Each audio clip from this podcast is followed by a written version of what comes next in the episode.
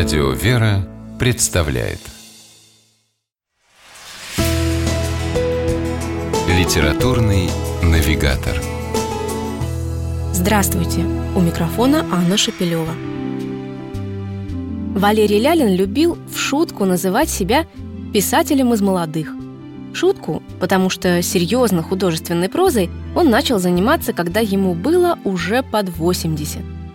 Он успел выпустить несколько сборников рассказов, среди которых книга «Птицы небесные». И доказал, что даже в столь почтенном возрасте можно быть по-настоящему современным писателем. Недаром его рассказы называют именно той литературой, которая необходима сегодняшнему читателю.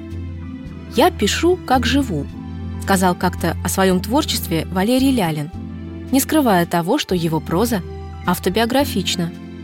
И в этом тоже кроется причина, почему его рассказы хочется читать и перечитывать. Действительно, в жизни писателя были и любопытные события, и удивительные встречи. Об одной из них он пишет в рассказе «Мой путь ко Христу».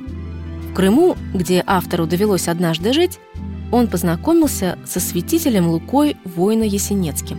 И не просто познакомился, а долго с ним беседовал, получив от святого ответы на волновавшие его тогда вопросы и подарок – свою первую в жизни Библию. В рассказах Валерия Лялина, собранных в книге «Птица небесная», нет ни капли надуманности, нарочитости или вычурности. Они просты и полны доброты, а потому трогательны и светлы. И тем не менее наивными их точно не назовешь. Совершенно очевидно, что писатель создавал свои произведения вовсе не по принципу «как напишется», а строго выверял их художественную составляющую. Так, например, вместе со стариком Матвеем Ивановичем из рассказа «Птица небесная», по которому и назван весь сборник, мы встречаем рассвет, вдыхая осенний запах прелой листвы, слышим клёкот диких гусей, пролетающих где-то на горизонте, и в трепетном свете маленькой лампадки всматриваемся в потемневший лик старинной иконы. А еще притягательность рассказов Валерия Лялина в его умении радоваться простым вещам. Этой какой-то по-детски искренней радостью он делится с читателями, например, в рассказе «Обычная история».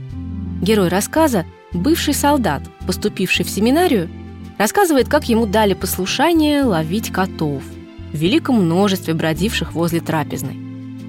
Ноу-хау стала приманкой из замороженного ментая – который был тогда в семинарии чуть ли не ежедневным и уже порядком поднадоевшим блюдом. Подобная способность быть открытым для жизни и ценить каждый ее момент, пожалуй, есть то самое, из-за чего книга Валерия Лялина «Птица небесная» так нужна нам именно сегодня.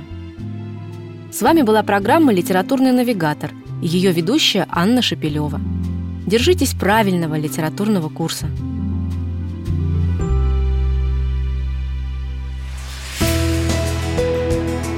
Литературный навигатор.